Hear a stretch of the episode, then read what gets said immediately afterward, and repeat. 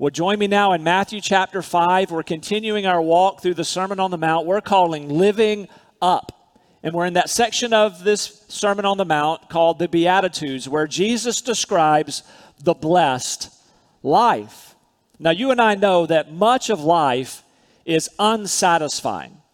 We try so many things to be happy, but over and over again, we find that the feeling of happiness is somewhat fleeting. We start to feel a little happy, and then it seems to evaporate. Maybe you've had this experience. So, we do a lot of shopping online. And, uh, and usually it's some little thing for the house or something for the car or maybe some clothing item. No big deal. But, but I've noticed that when I know something's coming, there's a little excitement about that. It's almost like Christmas coming all through the year, I think, on a lower level. And have you ever done this? Uh, that where you start tracking the package, like when's it going to get here? And so you you track it, and okay, it tells me it's it's left the warehouse, and it's it's on the truck. It'll be here today. So in in my heart, this little giddiness starts to get there. And then the moment you, you get home and it's on the porch, oh, there it is, that thing, that dumb little thing that I've been waiting for. And then you open it, and, and there is, there's that little bit of a, oh, this is nice. And you enjoy whatever it is until eh, it's just ordinary. And then you go back through that same cycle again. There's that one thing that you thought would make you happy when it came, it, it did for a few moments, for an hour. And you might still be glad you have the product, but it doesn't deliver lasting happiness. And so we've been told this our whole lives money cannot buy happiness. The best it can do, it seems that just for a few moments, it can rent some happiness, but it just doesn't last. We're looking for the next hit. But Jesus tells us there's a radically different path for real, lasting happiness, what he calls being blessed. And we saw surprisingly last time that Jesus said the blessed life, the good life, one commentator calls it, the happy life. It starts in a way we wouldn't have expected. Jesus says, Blessed are those who are poor in spirit. And so, well, that's, that's a weird beginning to the want to be wanting to be happy. And blessed are those who mourn. And so those two are going together. I'm, I'm recognizing I'm in spiritual poverty apart from Christ because of my sin. I'm mourning now over my sin. This is not good. And Jesus is the only remedy. So we pivoted to Christ. This indeed puts us on a life that we would call blessed. And then Jesus starts describing the characteristics of the person who is blessed. Last time we saw that those who are gentle, that Jesus expects his disciples on this earth to be those who are meek or gentle. There's a humility to that. But now, today, he adds to that three qualities, additional qualities of the blessed life. He's going to tell us about passion, compassion, and purity. We're going to see the call for passion for God, compassion toward others, and purity of heart. So let's take off here with passion for God. Look at verse 6. Blessed are those, catch this, who hunger and thirst for righteousness, for they shall be satisfied. So you want the good life, you want a life that results in lasting happiness, lasting joy. Oh, it, it involves a passion for God. In other words, as God's people, we're not satisfied with anything less than God Himself. We yearn for Him. And this is echoed throughout the Bible. Psalm 42 1 As the deer pants for the water brooks, so my soul pants for you, Oh God, do you hear the passion? Or Psalm 63, verse 1 Oh God, you are my God. I shall seek you earnestly. My soul thirsts for you. My flesh yearns for you in a dry and weary land where there is no water. So Jesus here in verse 6 says, Blessed are those who hunger and thirst for righteousness. Do you hear the strength of those words? There is that, there's that yearning for God. There's that longing after God and for righteousness. And this really falls and comes out of those other earlier Beatitudes. The person who has recognized their poverty of spirit and has turned to Jesus, the one who's mourned over their sinfulness and has turned to Jesus, of course, they want righteousness. I don't want to be forgiven and then live like I used to live and wallow in those things that brought me such shame and pain. No, now he's forgiven me of all that. Now I'm just yearning for him. I'm hungering and thirsting for righteousness in my life. Now, when we think about righteousness, we, we understand that as, as people who've come to Jesus, we were made righteous through faith in Jesus.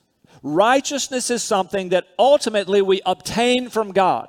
So it's a wonderful exchange. We bring our sinfulness to Jesus, and his righteousness is credited to us.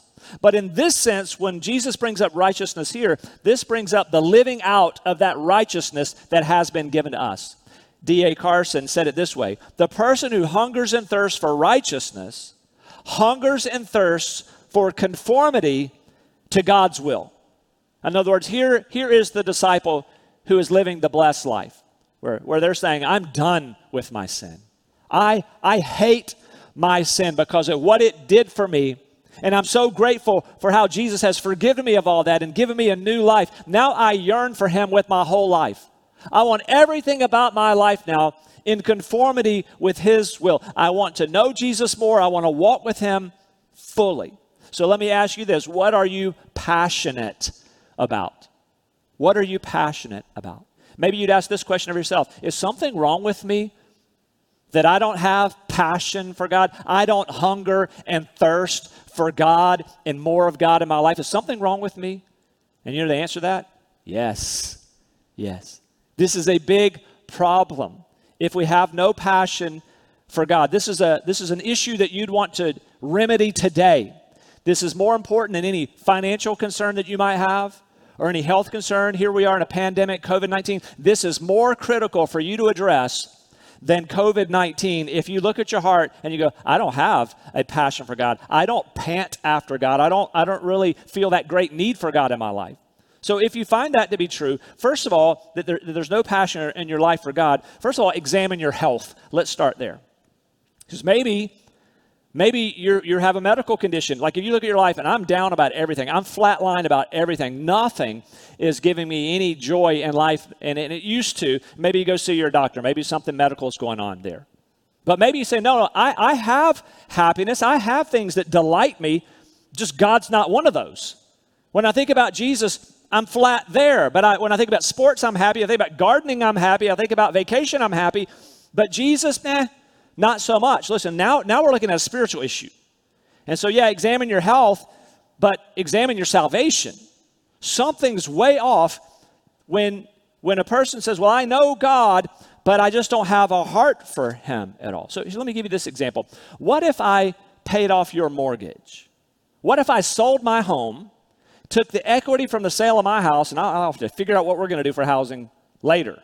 But I'm going to take the equity from our house and I'm going to pay off your mortgage. Would that do anything in your life to bring about some emotion? Again, you go see your doctor if that wouldn't excite you. Somebody paying off your mortgage.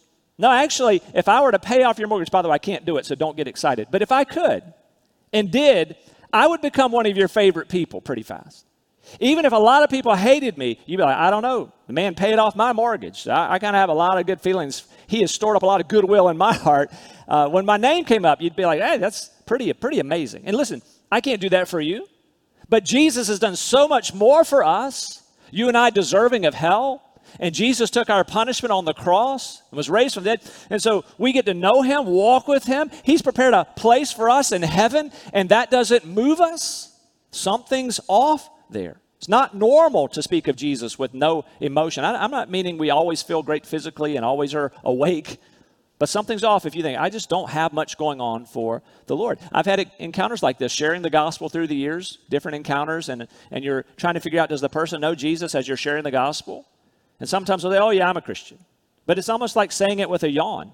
You say, Well, how do you know you're a Christian? And how do you know you're going to heaven when you die? Well, I asked Jesus to be my Savior a long time ago. Like something's off. There's, there's no delight in the Lord. There's no, there's no joy in that. It's just making an empty profession. Well, maybe you're too busy. You say, Well, I've just become distracted with so many other things. Well, let's remedy that today. Or maybe you should examine your pursuits. You, you, say, I am a believer, but I just don't have much delight in the Lord. Is it possible that you've been chasing lesser pleasures and you really have ruined your appetite for God? Your mother told you growing up, don't, don't spoil your appetite. Don't eat all those Twinkies before dinner. You're, you're going to miss out on the good stuff by chasing after something unhealthy for you. So check, check what you've been chasing. Isaiah 55 says, Ho, everyone who thirsts, come to the waters, and you will have You who have no money, come buy and eat. Come buy wine and milk without money and without cost. Why do you spend money for what is not bread and your wages for what does not satisfy? Listen carefully to me and eat what is good and delight yourself in abundance. Incline your ear and come to me. Listen that you may live, and I will make an everlasting covenant with you according to the faithful mercies shown to David. Somebody might ask, How do you fix that? I mean, aren't emotions things that just kind of come on you? You can't really control that. What would I do if I found that my heart was not alive for God? What would I do about that? Well, one thing you do is repent. Repent. Tell Him, Lord, I, I don't have the heart for you that I should have for you. I've been chasing everything else. That's your move. I acknowledge, Lord, I've been chasing lesser pleasures and I have not been pursuing you. And then pursue Him. Do it through prayer. God, I will meet with you. Do it through the word. God, I will meet with you. These types of things we're reading here, they're in your Bible. You can feed on these things all through the week and delight your heart in the Lord. In fact, don't wait on the feelings. Many of us have found this. When it comes to that, that move of prayer, when it comes to that move of being in the Bible, uh, we don't often feel excited on the front end. We all fight our lazy flesh. When it comes time for that daily quiet time, well, I could watch another 30 minutes of Sports Center or I could just scroll through another hour of Facebook. There's that move. There's a spiritual battle. We don't always have giddiness on the front end, but, but no, I, I know that true delight is in the Lord. Let me shut off the other things. Now, let me go into the presence of God. Then the feeling comes. Don't, don't wait on, on the front end. Get into the presence of God. Overcome your flesh. Get in there, and then delight comes when you're in the presence of God. A passion for God is kindled in the presence of God. That's what we read in James 4. Draw near to God, and he will draw near to you. Oh, there's delight there. And the promise here is if you hunger and thirst for righteousness, you will be satisfied. It's what you've been longing for. And throughout the Bible, we read about people who found their satisfaction in God. One example is Psalm 119. The psalmist here speaks of his passion for God, and the passion for God he picked up in the Word of God. Psalm 119, verse 40 Behold, I long for your precepts. Revive me through your righteousness. Psalm 119, 47. I shall catch it. I shall delight in your commandments, which I love. Psalm 119, 70. Their heart is covered with fat, but I delight in your law. Psalm 119, verse 92. If your law had not been my delight, then I would have perished in my affliction. Psalm 119, 97. Oh, how I love your law. It is my meditation all the day. And then this one, Psalm 119, verse 103. How sweet are your words to my taste, yes, sweeter than honey to my mouth. We're just talking about the blessed life that Jesus describes, the qualities that should be in the lives of his disciples as we read the Sermon on the Mount. And the first of these that we take on today is a passion for God. It must be in us. Secondly, compassion for others. Passion for God, but compassion toward others. That's verse 7. Blessed are the merciful, for they shall receive mercy. God calls for his children to be merciful. And that call we see throughout the scriptures. Do you remember the Lord's teaching on prayer? He gave us that model prayer, what we call the Lord's Prayer. It wasn't just that we would receive forgiveness, but even in there, we're asking God, help me to forgive other people. We're supposed to be merciful. That's Matthew 6 12. And forgive us our debts as we also have forgiven our debtors. Or Micah 6 8 tells us the call for mercy that his children should have. He has showed you, O oh man, what is good, and what does the Lord require of you? To act justly, here it is, to love mercy, and to walk humbly with your God. This indeed is an attribute of God. Exodus 34 6. The Lord, the Lord God, compassionate and gracious, slow to anger, and abounding in loving kindness and truth. Truthfully, you and I should be the most merciful people on the planet. You and I, who have received so much mercy from God, we ran to Jesus in all of our sinfulness and we found His mercy and grace forever. And now, as we turn to a world full of sin and and dysfunction, you and I should shine in this world. Oh, those are the merciful people, those Christians who've been forgiven all those millions of sins from their own lives. They can't help but be merciful and compassionate to the people in the culture around them. It's to be a mark of us. In fact, this is so important. In Matthew 18, Jesus gave an extended parable about he, how he expects all of his children to be merciful. It's what you do. If you've been forgiven a lot, you should be ready to forgive a lot of people. And it's in the context of Peter asking Jesus, hey, what are the limits of mercy? How many times should I forgive other people? What's the limit for that? And Jesus said, really, it's unlimited. You're to be so marked by mercy if you're my child. This is Matthew 18. Listen to this. This is verse 21 and following. Then Peter came and said to him, Lord, how often shall my brother sin against me and I forgive him? Up to seven times? And Jesus said to him, I do not say to you up to seven times, but 70 times seven. For this reason, the kingdom of heaven may be compared to a king who wished to settle accounts with his slaves. And when he had begun to settle them, one who owed him 10,000 talents was brought to him. But since he did not have the means to repay, his Lord commanded him to be sold along with his wife and children and all that he had and repayment to be made. So the slave fell to the ground and prostrated himself before him, saying, Have patience with me, and I will repay you everything. And the Lord of that slave felt compassion and released him and forgave him that debt. But the slave went out and found one of his fellow slaves who owed him a hundred denarii, and he seized him and began to choke him, saying, Pay back what you owe. So his fellow slave fell to the ground and began to plead with him, saying, Have patience with me, and I will repay you. But he was unwilling and went and threw him into prison until he should pay back what was owed. So when his fellow slaves saw what had happened, they were deeply grieved and came and reported to their Lord all that had happened. And then summoning him, his Lord said to him, You wicked slave, I forgave you all that debt because you pleaded with me. Should you not also have had mercy on your fellow slave in the same way that I had mercy on you. And his Lord, moved with anger, handed him over to the torturers until he should repay all that was owed him. My heavenly Father will also do the same to you if each of you does not forgive his brother from your heart. Jesus told that extended parable to say, This is what people are to be like in my kingdom.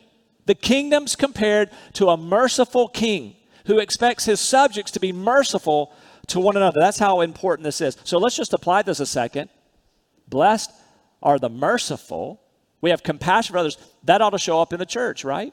So this should be a mark of a healthy church. That, that people would look at Staples Mill and they would say, that, that is a fellowship marked by grace and mercy. And it's a bit of a delicate assignment we have, don't we? Because we have the Bible and we're to call each other's other up to the righteous standards of God, but we have to do that in a way where we avoid a condemning spirit. So here's the standard. Here's what we're all aspiring to through the power of the Holy Spirit. But we're going to do that without being hypercritical and demeaning and degrading to other people, condemning them within the body of Christ. So that means this Lord, Lord uh, we want to call each other up. We're going to live up, but when somebody falls, we rally with mercy.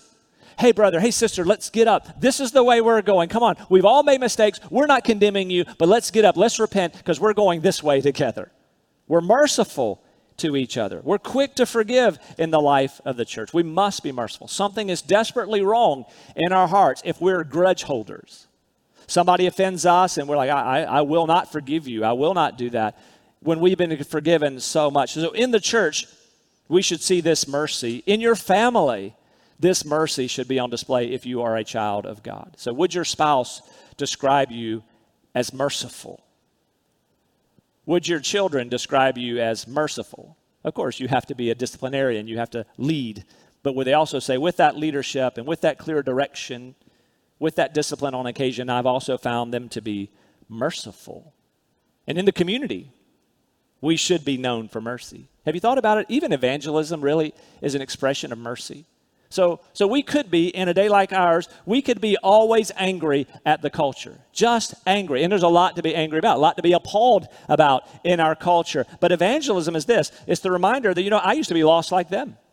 I was once blind and foolish and chasing all the wrong things. And so in mercy, we take the remedy, we take the gospel of Jesus Christ into a culture that's hostile because of mercy. We've received much forgiveness. Now we take the gospel out, and that's what personal evangelism is. That's what missions is. Isn't that a great expression of mercy? We go into countries, and oftentimes hostile countries, countries that don't even allow missionaries, and yet we must go.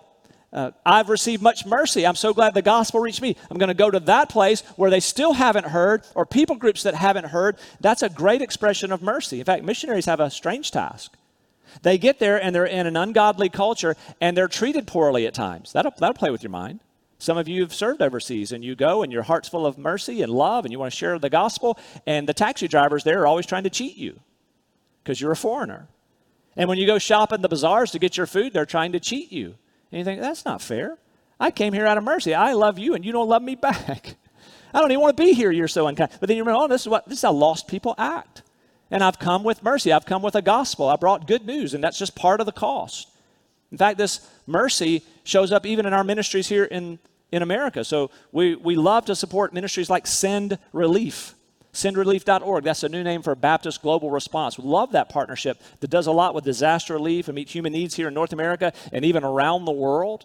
We love having partners like It's an expression of the compassion that the Lord has worked in our hearts. That's why we've historically been a part of homeless ministries, our English club to help immigrants learn English, and on and on, helping out schools with, with the need for school supplies for underprivileged children. Uh, this is a mark of compassion that the Lord has worked in our hearts. So listen, just as it's a danger sign if you look at your heart and there's no passion for God, if you also look at your heart and there's not mercy in you toward others, that's also a danger sign. You want to address that today.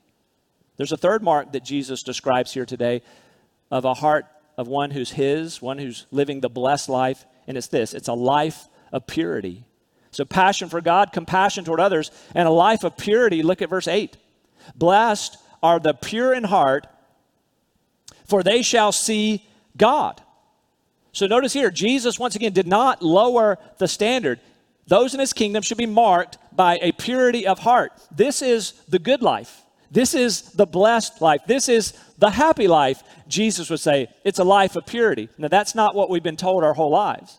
That's not the mood of the culture. That's not the mood of the commercials. So we're told the good life, the happy life, is really in cutting loose and being wild.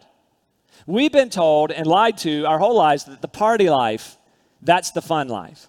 That to be good is to be bored. That's what we've been told. It's not, it's not true. To be good is to be straight laced, long faced.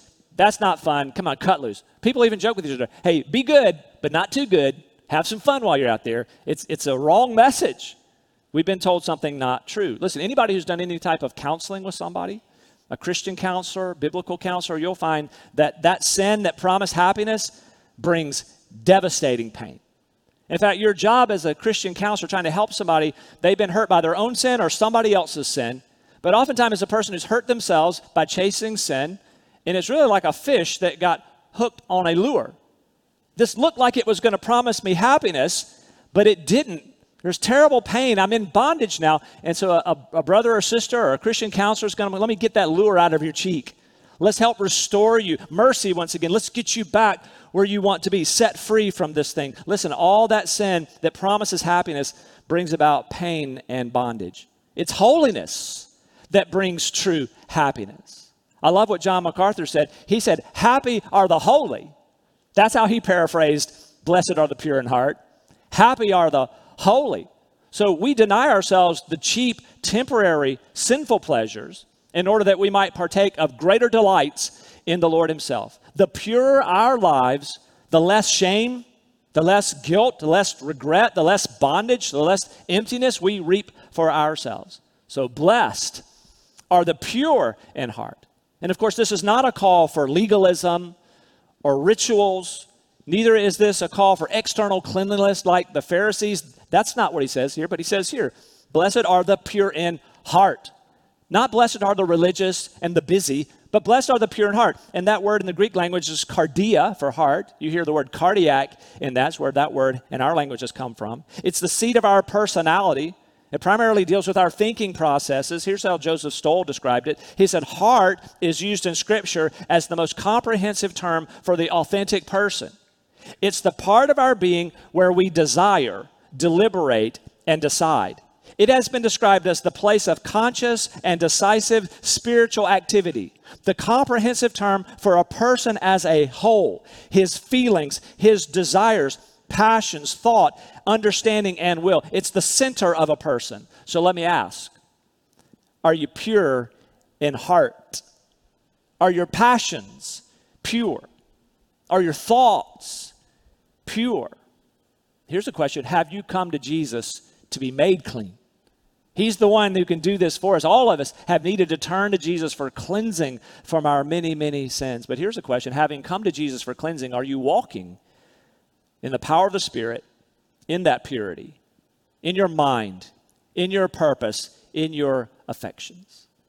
This, this should lead us to pray even right now. Lord, purify my life, purify my actions, but don't stop there with just my actions. Lord, purify my thoughts, purify my intentions, even my very motives, purify them. Not just the outside of me, Lord, purify me on the inside at the heart level. Psalm 24, verses 3 and 4. Who may ascend into the hill of the Lord, and who may stand in his holy place? He who has clean hands, hear this, and a pure heart, who has not lifted up his soul to falsehood and has not sworn deceitfully. And here's the promise Blessed are the pure in heart, they will see God. If you're one who has turned from your sins and you ran to Jesus, confessing your sin, asking Him to forgive you and save you, you will see God. As we said earlier, He's gone to prepare a place for you. You'll be with God forever. But listen, this is also true in the here and now. The pure in heart, they see God now. They enjoy God's presence now, every day in the presence of God. Listen, it's when we're staying in our stubborn sin, when we're clouded from seeing God. Our view of God's distorted when we're not turning away from sin in our lives. He's shrouded from us. We miss out on intimacy with Him. And this is why Paul exhorted Timothy this way. He said in 2 Timothy 2:22, "Now flee from youthful lusts." and pursue righteousness, faith, love, and peace with those who called on the Lord from a pure heart. Adrian Rogers once said it this way God doesn't have favorites, but he does have intimates. His point's this listen, he's, he's offering for anybody to come be close to him. Get draw near to him. He'll draw near to you. Don't choose sin over God. I want to run to God. I want to thirst for him. I want to hunger for him. I want Him to purify me, and I want to walk in purity as He enables me by the power of His Spirit. So, Christian, are you struggling with your joy in your life? Oh, return to the Beatitudes. Walk through these, not just not just on Sundays, but walk through these this week. Lord, how am I doing in this? Do I understand my poverty of spirit? Have I mourned over my sin? Have I, have I submitted myself to you in gentleness? Lord, do I have passion for you? Stir up my passion as I meet with you. Do I have appropriate compassion for others? Lord, make me compassionate like you've been compassionate toward me. Lord, make me pure in heart in this, in this dirty, sinful world. With all my temptations and all my brokenness, Lord, by your power, would you lead me in ongoing purity in my life? And then a final word. Maybe you're here and you've not yet even said that you're a Christian but you're thinking about it. You're thinking about moving toward Christ, trusting Him. Listen, let me let me put this before you as well. This is the path to joy that you've been missing. You can keep chasing the online orders and everything else, it won't satisfy. God has brought you here today that you would trust in Jesus. Declare him as your Lord and your Savior today. Let me pray for us.